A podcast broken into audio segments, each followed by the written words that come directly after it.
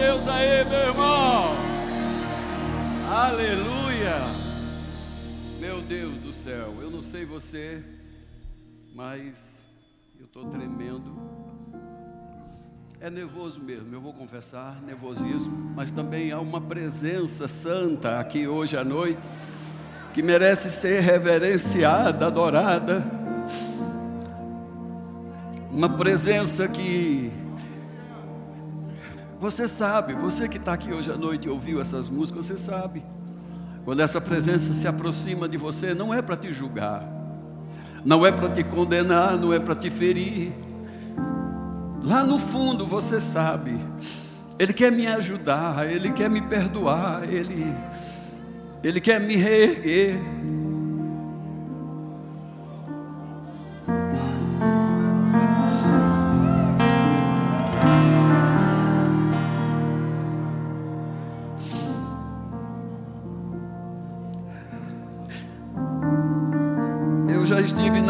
Condição que você está hoje. Eu me sentia muito condenado. A condenação era mais forte que eu. A vergonha, a humilhação. Quando comecei a ler a minha Bíblia e eu aprendi sobre o opróbrio de Cristo, eu entendi o que é estar na situação de quem pecou, traiu, quebrou a aliança e não tinha força pra, mais para se levantar, porque publicamente não valia mais nada, familiarmente estava destruído, tudo destroçado. Mas quando eu busquei o amor perfeito, quando eu comecei a entender o caráter deste Deus maravilhoso,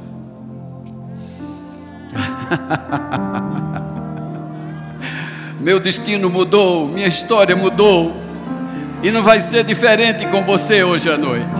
Não vai ser diferente com você hoje à noite. Eu sei que seu coração já está molinho, molinho aí. E se você agora, nesse momento, quer já retornar para Jesus, voltar para Ele, aí onde você está, Levante a sua mão bem alto, dizendo: É hoje, Pai. Senhor, as músicas estão falando comigo. Estou vendo sua mão levantando. Eu estou vendo a sua mão levantando. Fique de mão levantada, deixe-me ver a coragem, a ousadia de hoje. Você dizer: Eu estou voltando. Não vou ficar na vergonha. Não vou ficar na humilhação. Cadê sua mão levantada? Queremos louvar a Deus. Está vendo aí, Abraão? Me ajuda, meu filho. Eu estou tremendo mais do que vara verde aqui. Aleluia. Estou vendo. Daqui a pouquinho eu vou pedir para você identificar essa pessoa para vir aqui com os demais que vão chegar. Peço a todos vocês que se sentem, por favor. Muito obrigado.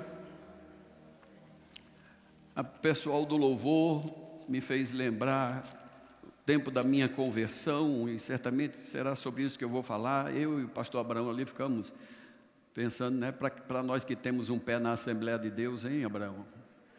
Sem ovelhas, né, meu filho? A gente, quando passa de frente a uma Assembleia de Deus, muito respeitosamente, honrosamente, carinhosamente, a gente diz: benção, mãe, não é, não, filho?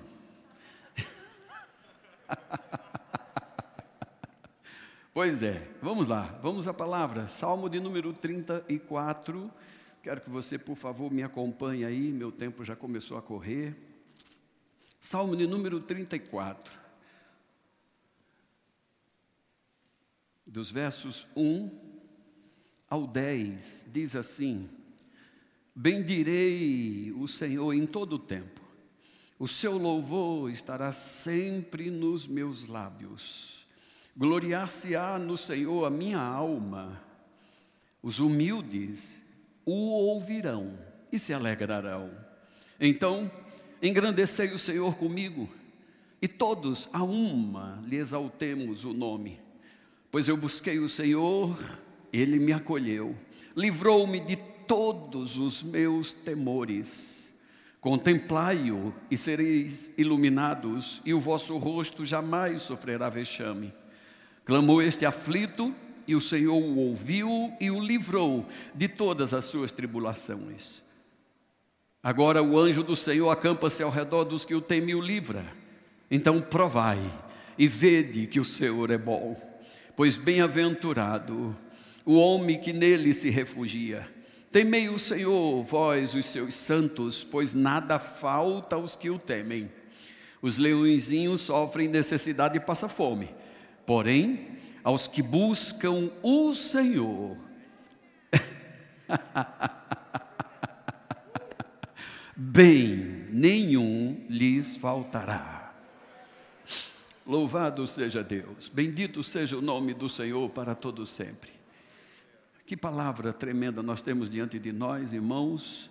E a palavra começa dizendo: Bendirei, louvarei ao Senhor todo tempo, em toda e qualquer situação, em toda e qualquer circunstância.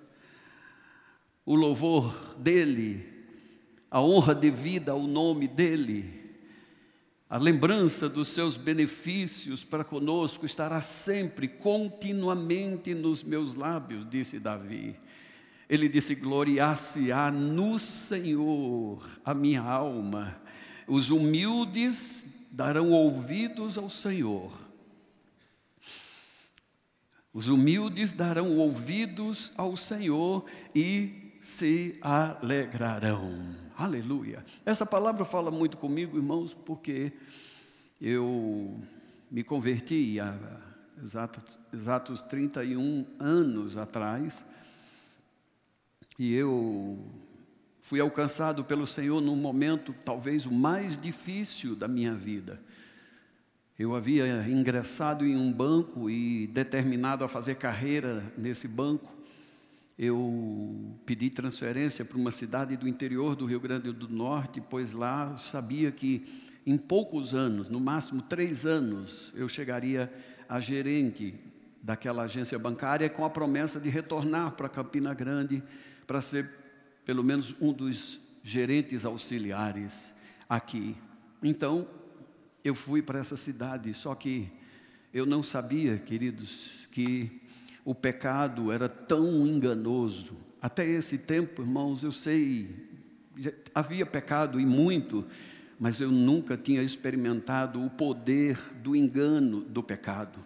Porque a primeira coisa que o pecado faz com o homem é trabalhar na alma, no orgulho, na vaidade, na soberba do ser humano.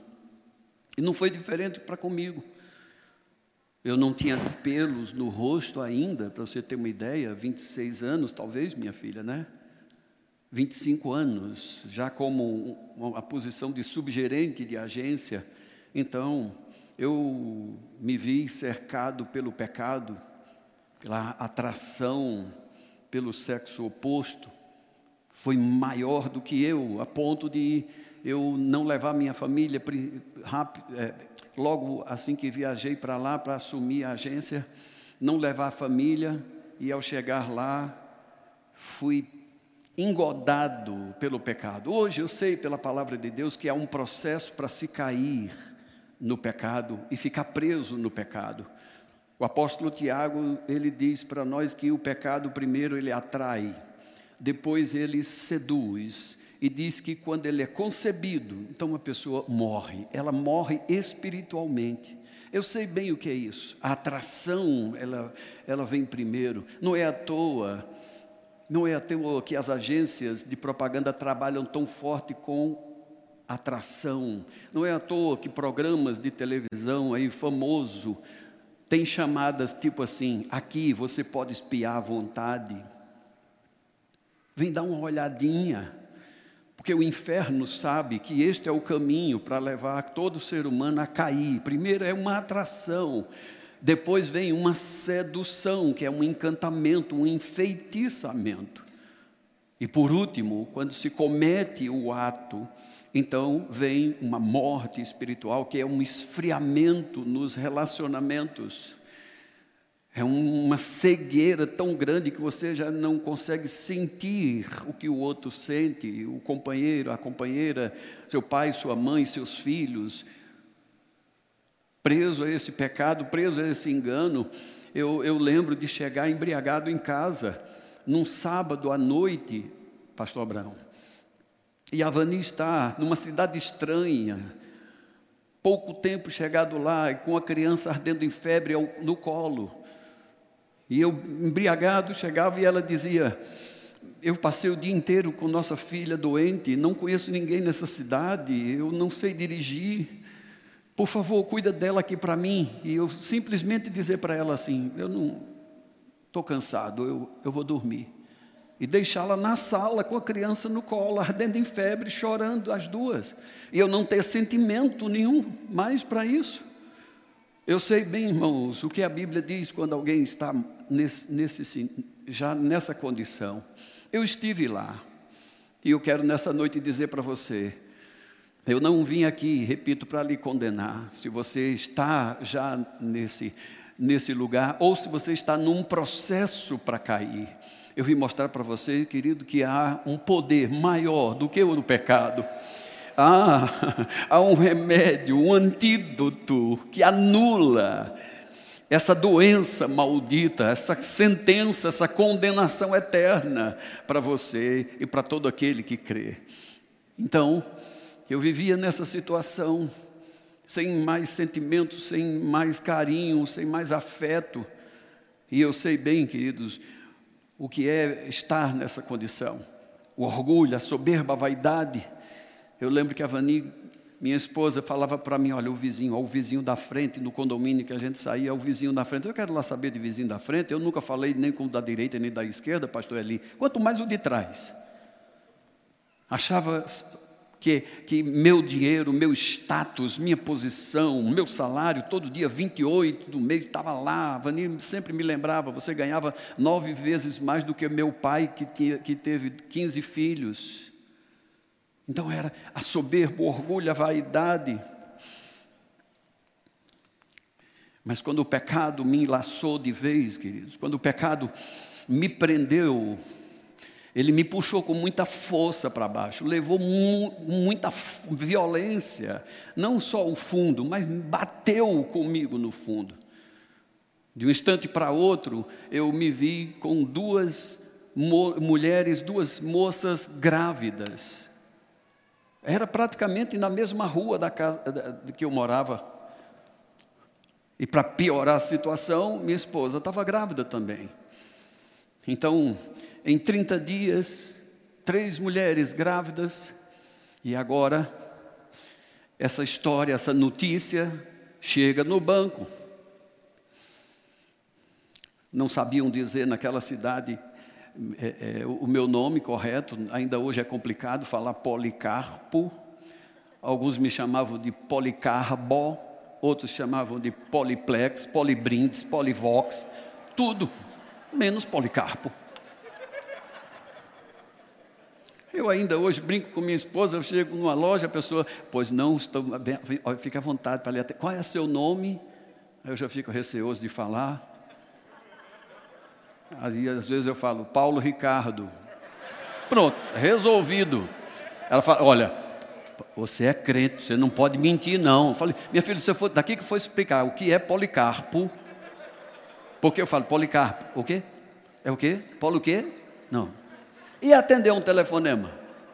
Alô? Pois não? Quem fala? Policarpo. É de onde? Ah, fora, rapaz tem mais nome de empresa, não, não. Mas você nunca mais vai esquecer meu nome.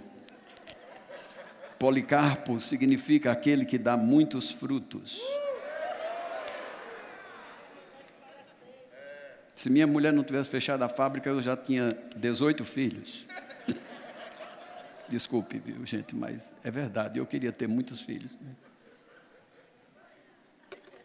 Mas enfim, irmãos, na situação em que eu fiquei, não tinha outra coisa a não ser o banco me demitir por justa causa. E eu nunca imaginei que isso pudesse acontecer. Eu clamei aos colegas, os superintendentes do banco, mostrei para eles que eu estava fazendo carreira, tinha colega comigo no banco há 22 anos, nunca passou de chefe de expediente, eu estava lá Eu já estava lá oito anos, eu tinha chegado a subgerente com, com atribuição de gerente. Eu tinha me esforçado pela empresa. Eu fiz cursos, João Pessoa, Recife, São Paulo, me preparei para aquilo. Mas eles não tiveram misericórdia porque eles mostraram para mim que quando eu entrei no banco, assinei um documento, um termo de responsabilidade, dizendo que eu poderia fazer e ser o que eu quisesse da vida, contanto que nunca aparecesse o nome da instituição. E eu tinha manchado o nome da instituição. Aparecia o nome da instituição e meu nome não, repito, porque ninguém sabia mencionar meu nome. Então, eu fui demitido.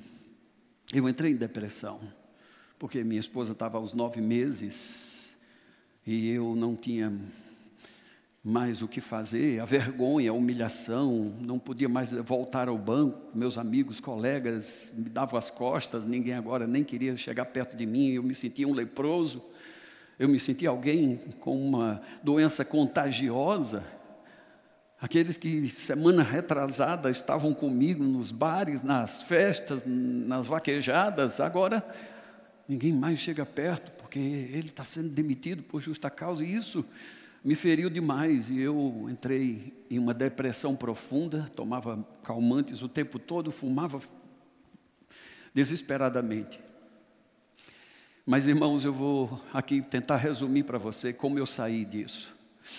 Eu só saí disso, irmãos, porque, em primeiro lugar, a minha esposa, ela foi verdadeiramente a coluna que Deus diz que a mulher é numa casa. Depois que me converti, vim, vim entender, Rita, que a mulher foi tirada do lado, ou seja, da estrutura do homem, e ela ainda permanece como sendo essa estrutura, ela não deixou de ser essa estrutura, irmão. Ela não foi tirada do pé nem da cabeça, não tirado do pé para o homem não pisar, não foi tirada da cabeça para ela também não se achar superior ao homem, mas foi tirado do lado. E foi a minha esposa que me apoiou, que me segurou, mesmo eu não conseguindo mais voltar ao mercado de trabalho, tentei emprego, mas tinha vergonha. Quando puxavam o meu currículo, examinavam e sabiam minha, minha, minha vida, não queriam mais que eu trabalhasse nas instituições bancárias. 38 anos, 39 agora, já se passaram dessa história, nunca consegui voltar a um banco. Eles não queriam mais lá. Então eu entrei na depressão, e nessa depressão eu lembro que do lado da minha casa, pastor Eli, alguém colocava umas músicas, uns LPs grandão assim para tocar, sabe? E aquilo atraía, aquilo chamava, meu Deus do céu, tinha dia que eu estava ali tremendo em depressão profunda, mas sentado no pé daquele muro, ouvindo a minha vizinha que botava um louvor lá. Eu nunca conheci aquela mulher, nunca vi aquela mulher, nunca nem soubemos quem era. Mas aquele louvor atraía, aquele louvor puxava. Meu Deus do céu. Aquela palavra falava comigo e contava a minha história. Eu não sei bem cantar, eu sei louvar, né? Mas mais ou menos dizia assim: Um passo só tu precisas dar para Cristo, para que Ele possa a tua vida transformar. Precisas crer que por Ele és querido e por amor a tua alma quer salvar. Um passo só, um passo só mudará tua vida. Um passo só, um passo só. Verás então que Jesus já te esperava e por ti ainda chorava, oferecendo perdão. e Cortês, o coração pegava fogo mas eu não sabia o que fazer, como é que eu faço para chegar nesse Deus que está dizendo aí que está esperando por mim, que Ele está chorando por mim. A música continuava dizendo: Um passo só, não precisas ter receio. Jesus agora mudará teu coração. venha depressa, pois tua alma está aflita. Basta um passo e verás a salvação. Um passo só, um passo só mudará a tua vida. Oh, meu Deus do céu. Depois da minha conversão, queridos, eu entendi pela palavra de Deus que ele já me atraía, ele me chamava. Jesus Cristo disse assim: Ninguém vem a mim sem que meu Pai o traga.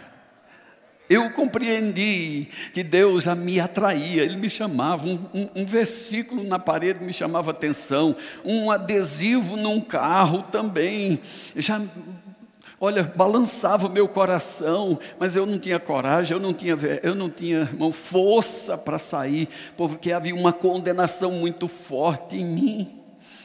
Eu tinha vergonha da minha família, eu tinha vergonha dos meus pais, eu tinha vergonha de, de todo mundo. Eu era tido na família como um rico, por causa meu, do meu status. E agora estou eu lá. Minha esposa, certa vez, fez uma, um, um, uns picolé em saquinho, aqui na Paraíba chamamos de dindim, colocou numa caixa de isopor, me colocou um óculos escuro, um boné na minha cabeça e me levou até o outro lado da rua e me colocou na frente de uma escola pública. Um, um gerente de banco vendendo picolé agora, escondido, tremendo, em depressão, ela me levava e me trazia.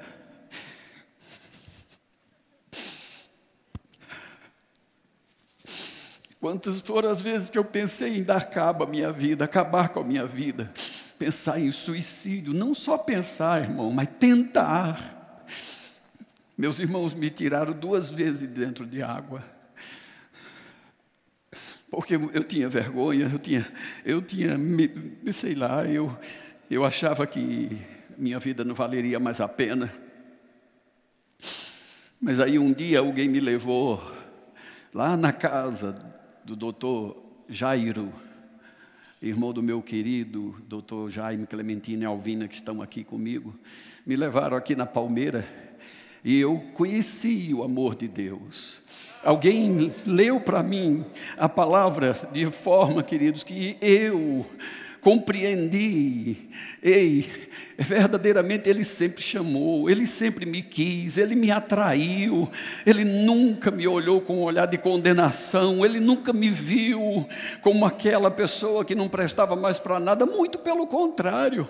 Eu compreendi isso, meus olhos espirituais foram abertos e eu tive que fazer, queridos, o que a palavra de Deus mostra por Davi. Davi diz assim: os humildes vão ouvir Ele.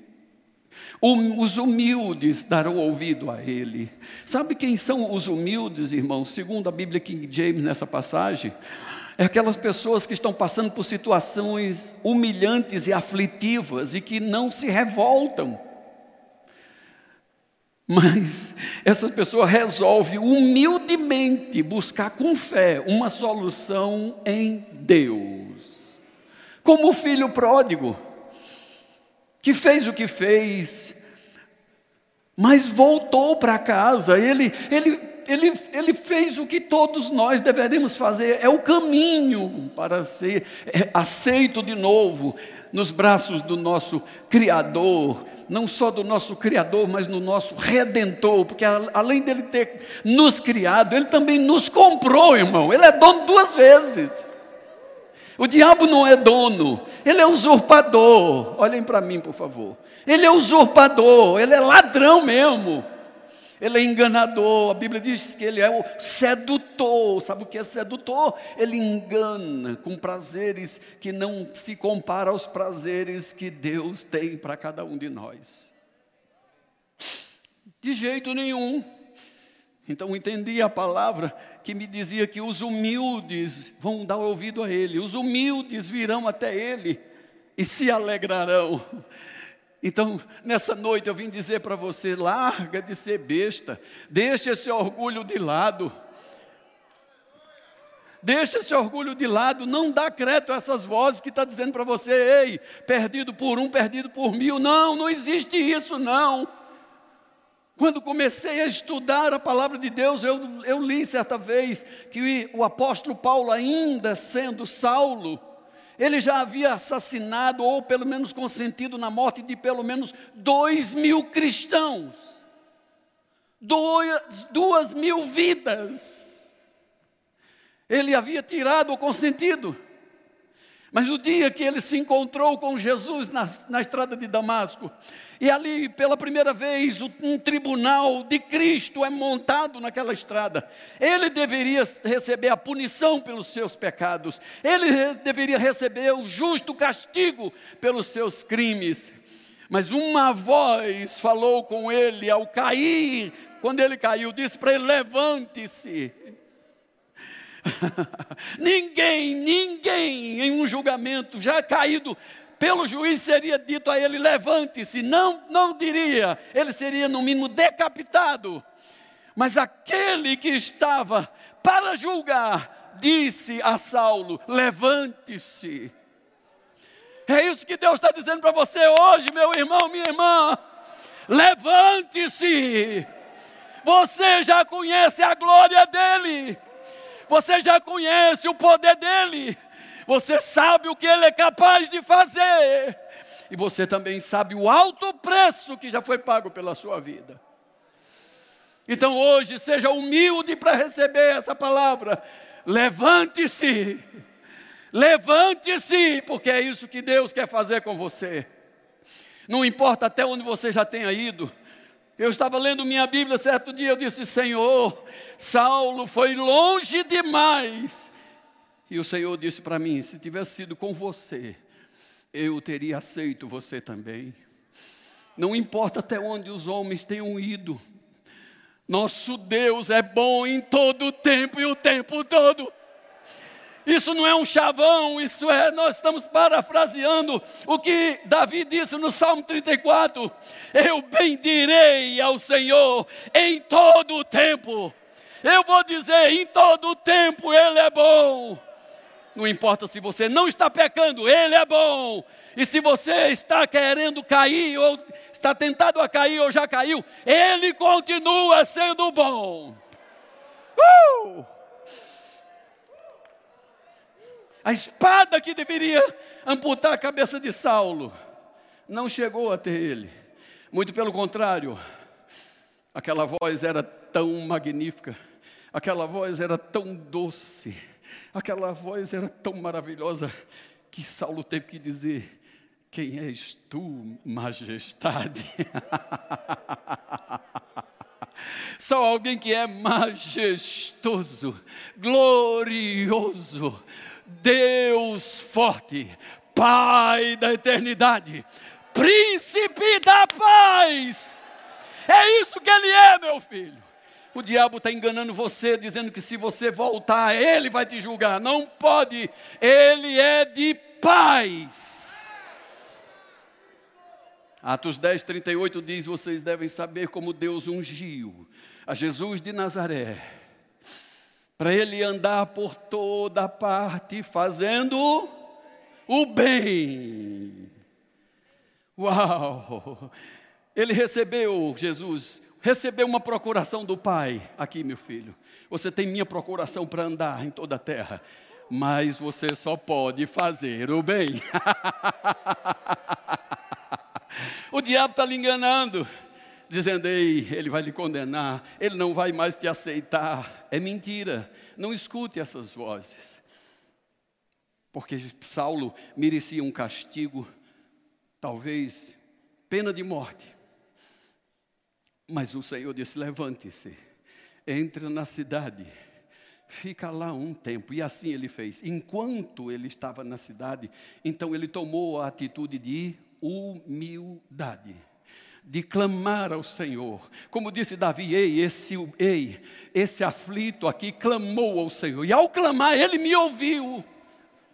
Eu gosto dessa simplicidade da Bíblia, irmão. A Bíblia não diz que Deus agendou para a semana que vem ou mês que vem, talvez atender o pedido de Saulo. Não, é clamar e ser ouvido. É assim.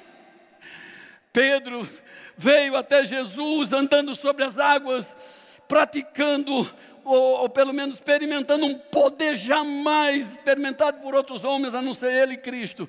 Mas enquanto ele afundava, ele disse: Socorre-me, Senhor. E ele, o Senhor, estava apenas à distância de uma mão.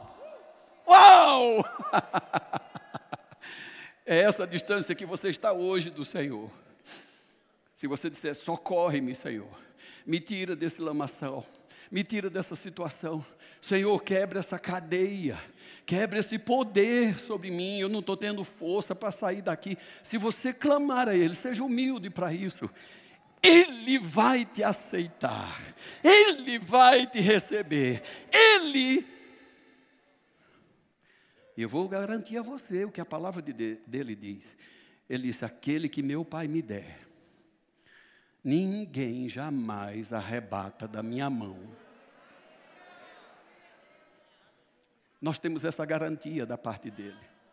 A palavra dele não muda. Ele disse: Se você vem porque meu Pai está lhe chamando, Olha, ninguém arrebata, vai tomar você da minha mão jamais. Eu queria mostrar para você outra passagem, por favor, Salmo capítulo 32. Salmo 32, de 1 a 10. Davi está glorificando ao Senhor no Salmo 34, mas eu quero levar você para o Salmo 32.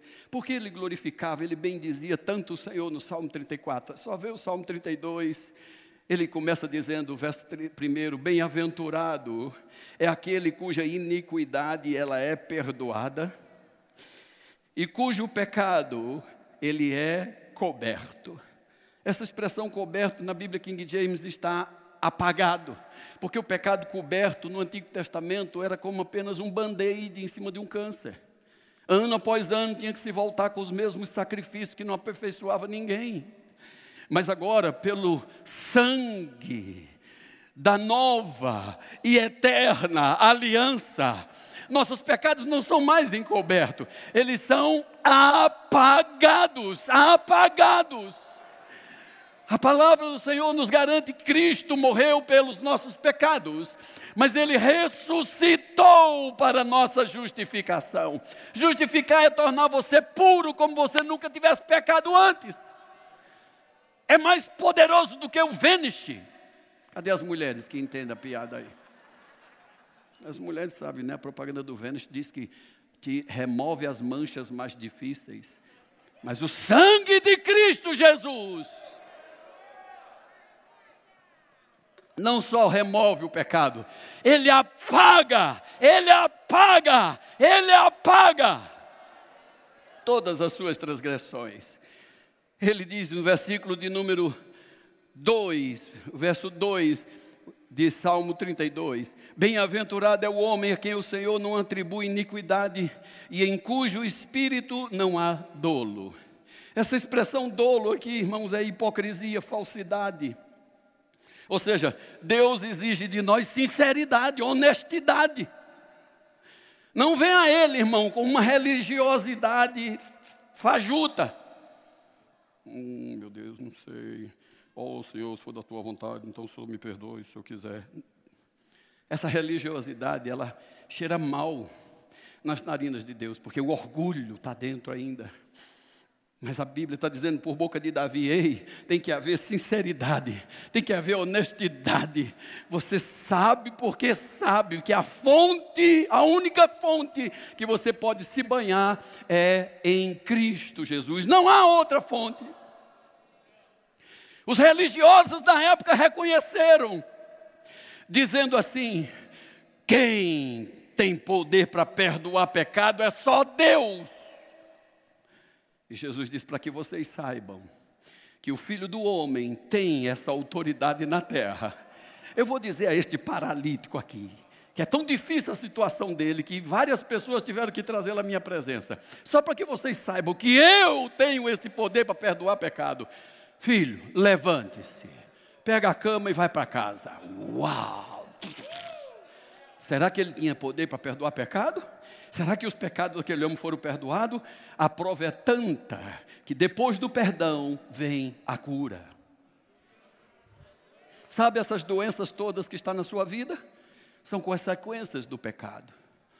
Todas essas dores, enfermidades, esses problemas que você tem sofrido, todos esses gastos seus com remédio, consequência do pecado. Abra mão desse pecado hoje. Vem para a fonte de perdão e você vai ver. Ao ser perdoado, você é automaticamente curado. Aleluia! E essa, essa é a sua noite. Eu sei que vai ser a sua noite. O verso de número 3, o apóstolo, o salmista Davi diz assim: Pois enquanto eu calei os meus pecados, envelheceram meus ossos pelos meus constantes gemidos todo dia. Em outras palavras, ele está dizendo: até enquanto eu encobri, até enquanto eu não os confessei abandonei, só acumulei gemidos, sofrimento, dor, as coisas iam de mal a pior. Mas aí no versículo de número 4, ele disse: A sua mão pesava sobre mim dia e noite, meu vigor se tornou em sequidão de estio, ou, ou seja, ele, a minha força era como palha seca. No verso 5 ele dá a solução: Então eu confessei meu pecado. Eu confessei a minha iniquidade, não mais ocultei. Eu disse: Confessarei ao Senhor minhas transgressões e tu perdoaste a iniquidade do meu pecado. Sendo assim, verso de número 6, todo homem piedoso, todo homem piedoso não é religioso, o piedoso é aquele que tem fé, que, te, que acredita nessa fonte do perdão. Todo piedoso vai fazer súplicas em tempo de poder te encontrar. Com efeito, quando transbordarem as muitas águas agora sobre a vida dele, não o atingirão. Aleluia. Deus está mostrando para você, meu amigo, minha amiga, Deus está mostrando para você que daqui por diante, Ele tem para você não só o perdão, a cura, mas Deus tem para você uma vida de prosperidade, uma vida onde as suas necessidades todas serão supridas, pois a Bíblia está dizendo: quando chegarem as muitas águas, os muitos problemas que você não sabe resolver, elas nem vão te atingir. Porque Deus não vai ver mais você como aquele pecador indigno, Deus não vai ver mais você como aquela pessoa que traiu o seu casamento, que traiu os seus laços familiares, que traiu a sua aliança, o seu pacto na sociedade, lá no seu trabalho. Tudo isso vai ficar para trás. O apóstolo Paulo diz que se nós estivermos em Cristo, daqui por diante somos uma nova criatura. As coisas velhas já passaram, fica para trás, vão tudo para o museu de hoje por diante, tudo é novo na sua vida, tudo é novo na sua vida. Quando eu fiz essa oração de confissão, aceitando a Cristo, irmão, minha vida começou a subir. Eu saí de vendedor de dinim para vendedor de banana, prosperei. Abri uma quintanda aqui no bairro do Centenário, comecei a prosperar. A irmã Danda está ali, foi minha mentora, esposa do meu primeiro pastor, está aqui para contar a história, né? Abraão, sobrinho também no meu primeiro pastor. Meu Deus, tanta gente que está aqui, que estávamos lá, é, Canrombé, Jaime, Alvina, que já citei, enfim, Cortez e Lúcia, Jesus de Nazaré, Gilson, Silvia, Sâmia, é, é muita gente, até o apóstolo Guto também foi por lá que nós nos conhecemos. Chegando agora, irmãos, para Cristo, a minha vida começou a mudar. E de lá para cá, meu irmão, eu só estou subindo. Eu estou só cantando outra música agora. A minha música é Estou subindo para um lugar mais alto. Já queimei as pontes com o passado e os meus olhos vejo o futuro. Tudo novo se fez tudo novo se faz. E nessa estrada. Ei! Olha que coisa linda, minha princesa fica feliz da vida. Ela recebeu um marido novo também. Novo, apaixonado, arriado por ela até o estepe. Glória a Jesus de Nazaré. É, eu sou prova viva, irmão, de que quem está em Cristo é nova criação, é uma nova criatura. Convidei um, umas oito ou dez pessoas hoje. Entre elas, meus, um ex-colega de banco que esteve lá comigo na bagaceira. Ele falou que não poderia vir. Eu queria tanto ele aqui, para ele ver, para ele presenciar, para ele saber realmente que o poder de Deus é real. E não é diferente na sua vida, irmão. Deus não tem filhos prediletos, Ele não faz acepção de pessoas. Ei, Ele é especialista em transformar lama em vinho. Aleluia! Glórias ao nome do Senhor. Eu quero rapidamente também só mostrar a você ainda no Salmo de número 30, para nós encerrarmos. Cadê meu irmão do teclado? Vem para aqui, meu querido, por favor. Salmo de número 30, dos versos 1 a 12, mas eu não vou ler todo. Mas o Salmo 30 diz assim: Eu te exaltarei, ó Senhor. Se vocês me verem gritar, espernear, bater palma, os irmãos me lembraram né, é, é, quinta-feira à noite que de vez em quando eu dou umas, dou uns arranques aí na frente. Não faço isso para me, me amostrar, irmãos. Não faço isso para aparecer. Eu sei de onde eu vim. Eu sei onde eu estava. Eu sei bem a condenação que eu merecia. Eu sei. Como bem me ensinou o pastor Band, ele disse: Você não pode dizer que eu não tenho o Espírito Santo. Não fui batizado com, selado com esse Espírito, porque eu estava lá. eu já estive do outro lado, irmão. Eu sei que é bem melhor estar do lado de cá. Salmo 30, verso 1 continua dizendo: Eu te exaltarei, ó Senhor, porque tu me livraste, tu me reergueste e não permitiste que meus inimigos se regozijassem contra mim. Senhor meu Deus, quando eu clamei por socorro, tu logo me saraste. Essa expressão na Bíblia King James é: Tu me recomposte, tu me reformaste. É isso que Deus quer fazer com você, meu irmão, minha irmã. É hoje, Deus quer fazer isso com você.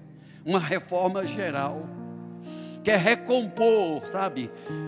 Se você acha, meu Deus, a minha vida está só em pedaço, a bagaceira está grande, fui eu mesmo que provoquei isso. Pois é, o caminho é esse.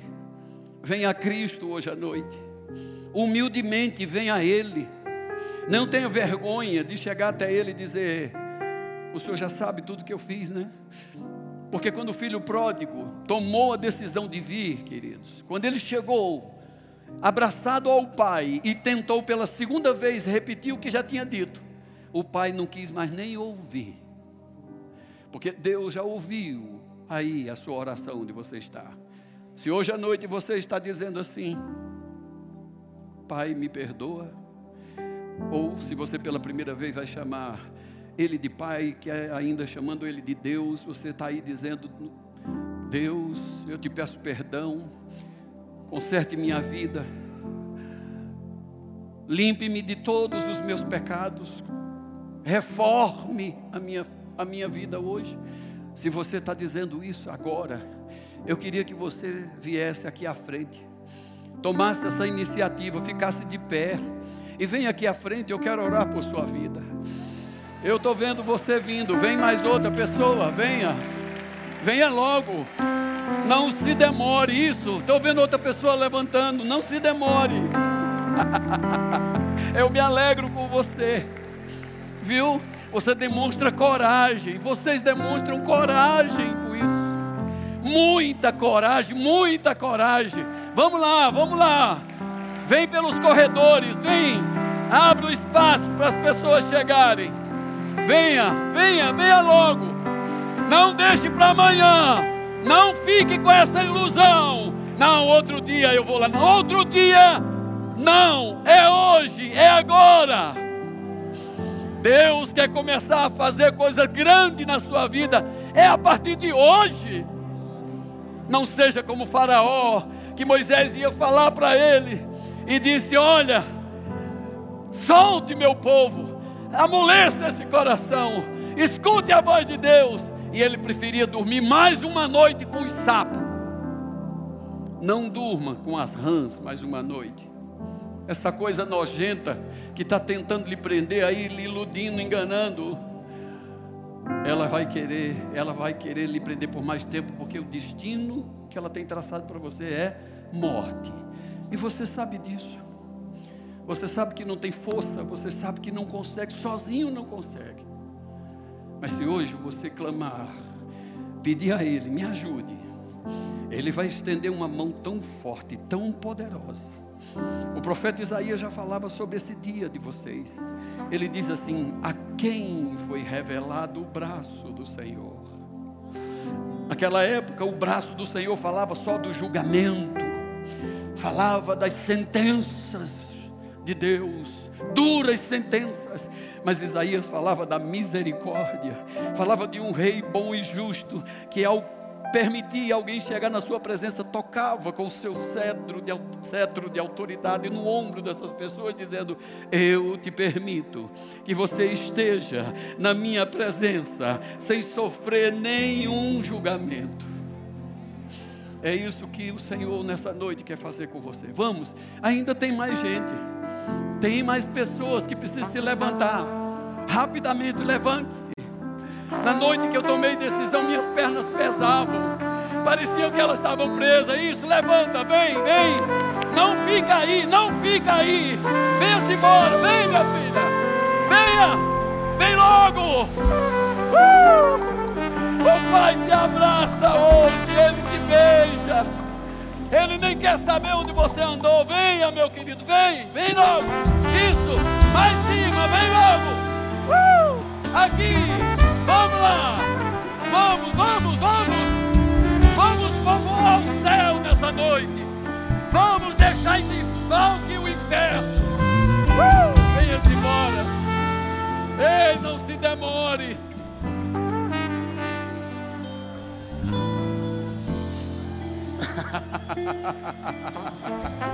Ei!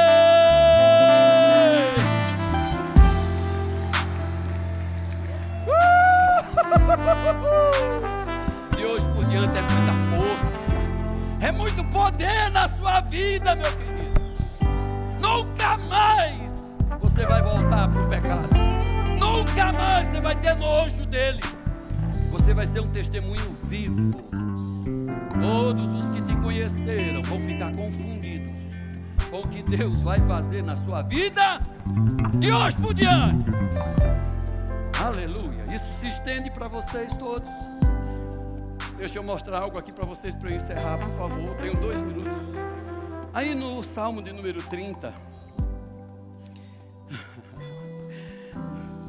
o verso de número 5, diz assim: Porque não passa de um momento só a sua ira, mas o seu favor, ele dura a vida inteira. Ouviu isso? A ira dele. Deus se ira, se ira. Ele ficou magoado, ficou. Ele é pai zeloso. Ele não queria que nós nos perdêssemos no pecado. Ele não queria que nós o largássemos, o abandonássemos. Ele não queria. Mas a Bíblia está provando. A ira dele foi tantinho assim. Foi só um pouquinho mas o favor dele, favor dele, a graça dele, a mão estendida para ajudar, dura a vida inteira.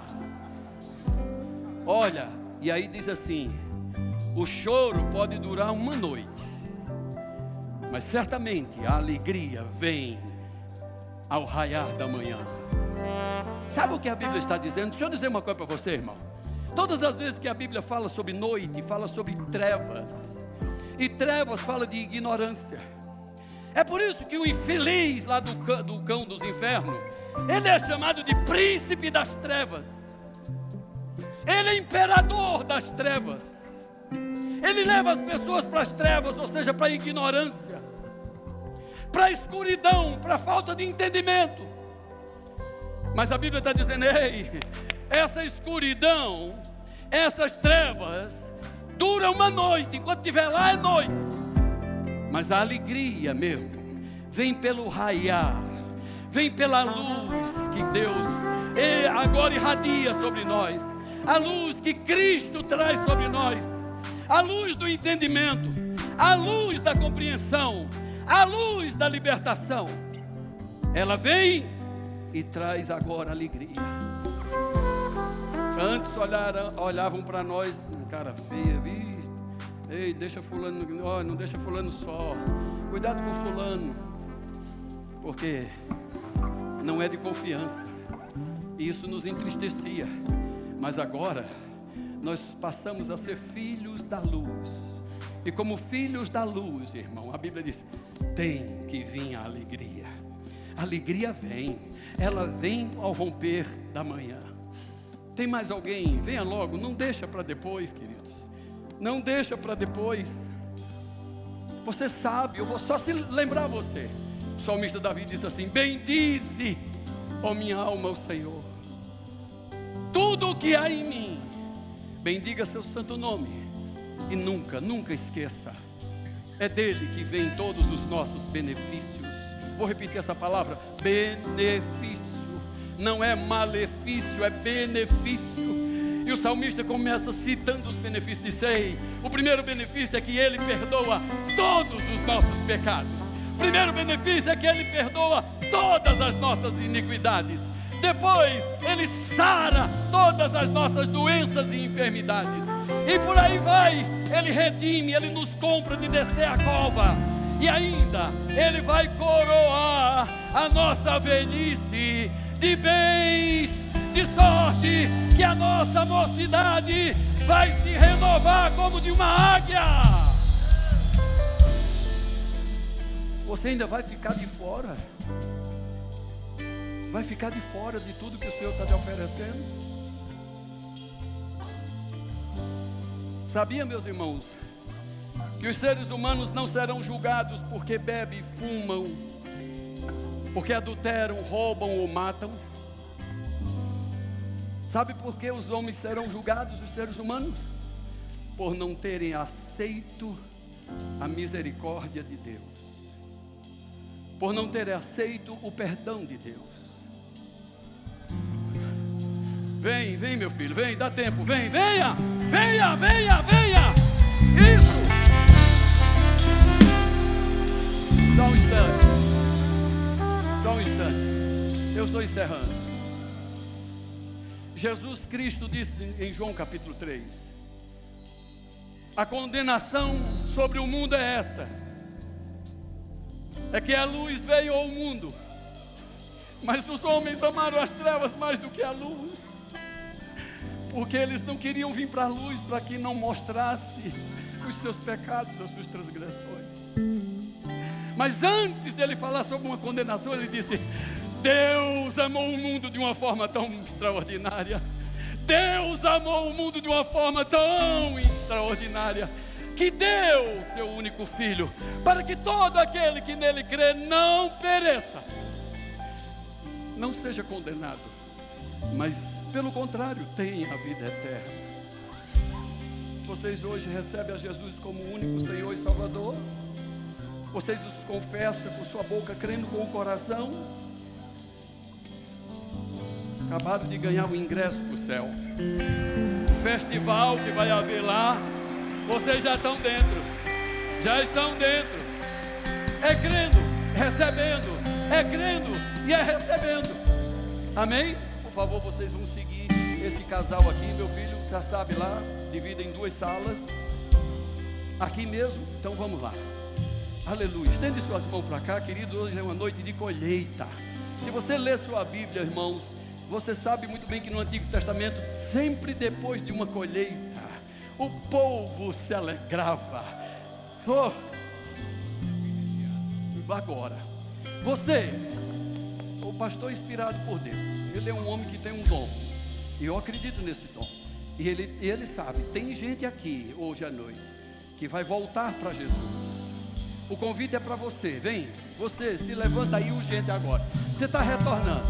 Você ouviu sobre os benefícios que ele tem para você e você precisa voltar agora. Vem, isso, levanta agora. Muito bem. Aleluia! Aleluia! Aleluia! Oh! Aleluia!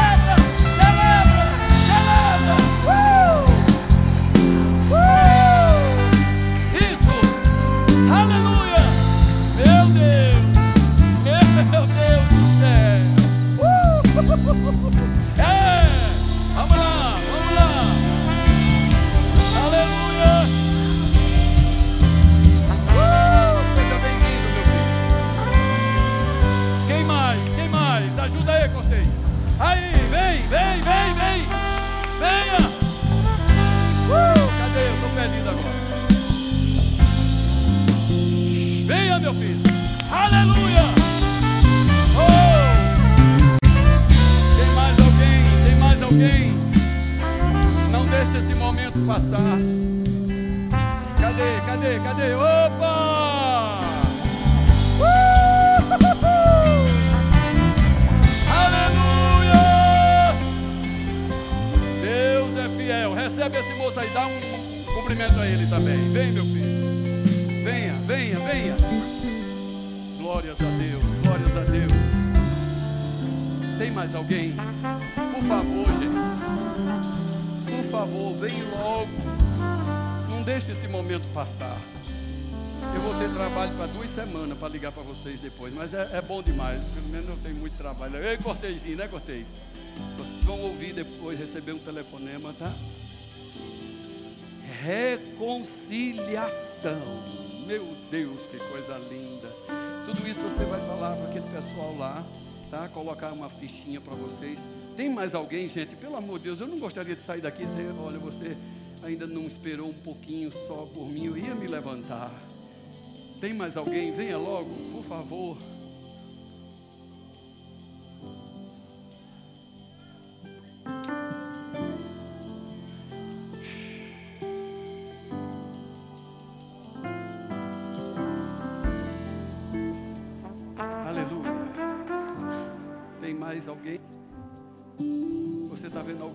Lado aí que você sabe? Pergunta para ela. É hoje a sua vez? Incentiva ela para se levantar e vir aqui. Por favor, só esse, esse momento, a gente não, não, meu tempo já estourou. Oi! Oi!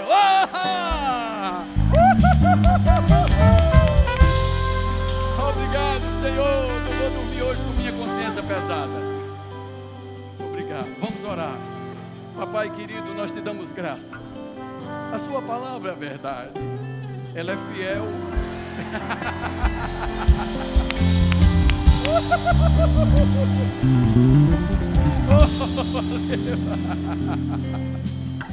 Ei! Ó! Oh. Já deu tempo, viu? Quase que a porta fechou. Opa! Opa!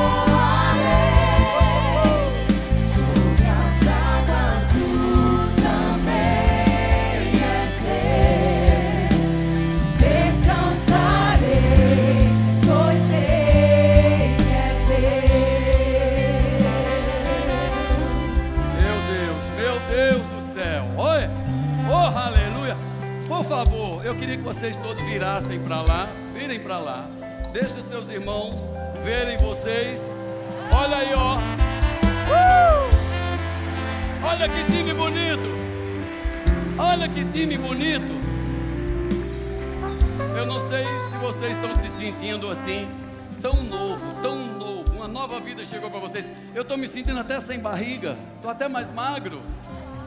Que coisa linda. Você também? Tá Perfeito. Então estende suas mãos para cá, por favor, papai querido. Queremos te render graças. Render graças, Senhor, por Sua palavra que é viva e eficaz.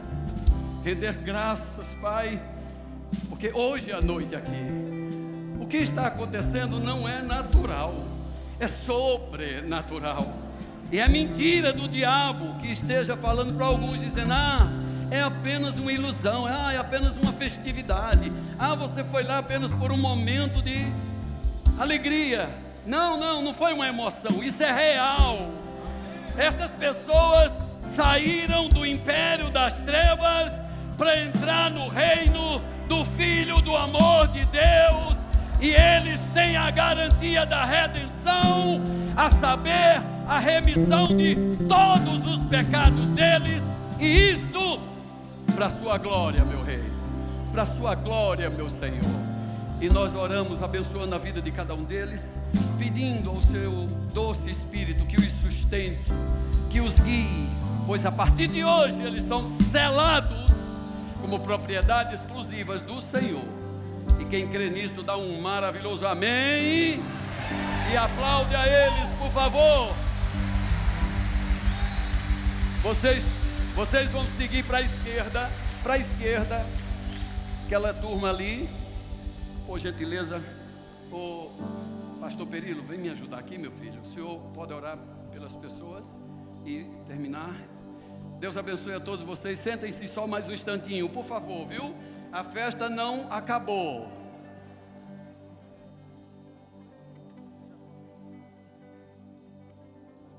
Podem seguir os conselheiros, por favor.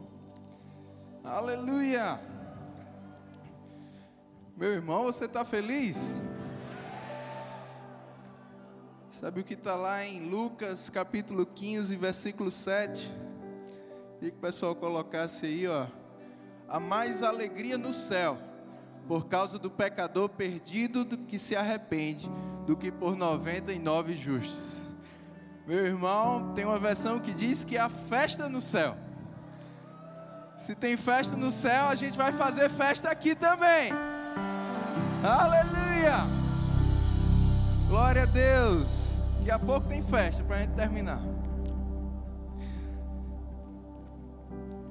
Amém. Queria saber se tem alguém aqui que está com alguma dor ou enfermidade no seu corpo. Você deseja receber oração por cura?